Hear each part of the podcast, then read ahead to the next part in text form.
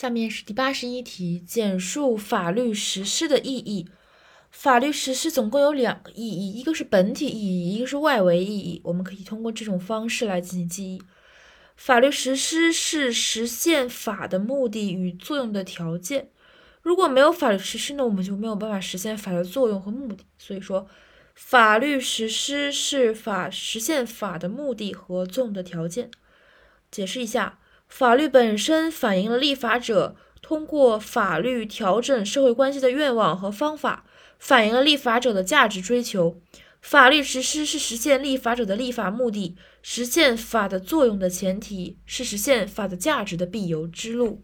就是一是立法者的价值追求和立法目的，二是法律的作用，三是法的价值。所以第一点，法律是实施法的作用与价值的条件。第二点是一个外围的。意义。另外，法律实施是建立法治国家的必备条件，就是法治国家制定好的法律，并严格实施这种法律，被古希腊思想家亚里士多德认为是法治的两个重要条件。法治的两个重要条件是立法和实施。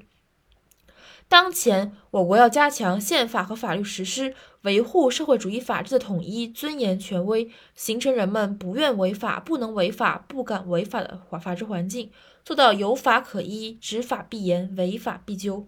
一是要法治，二是要不愿、不能、不敢违法的法治环境，三是有法必依、执法必严、违法必究。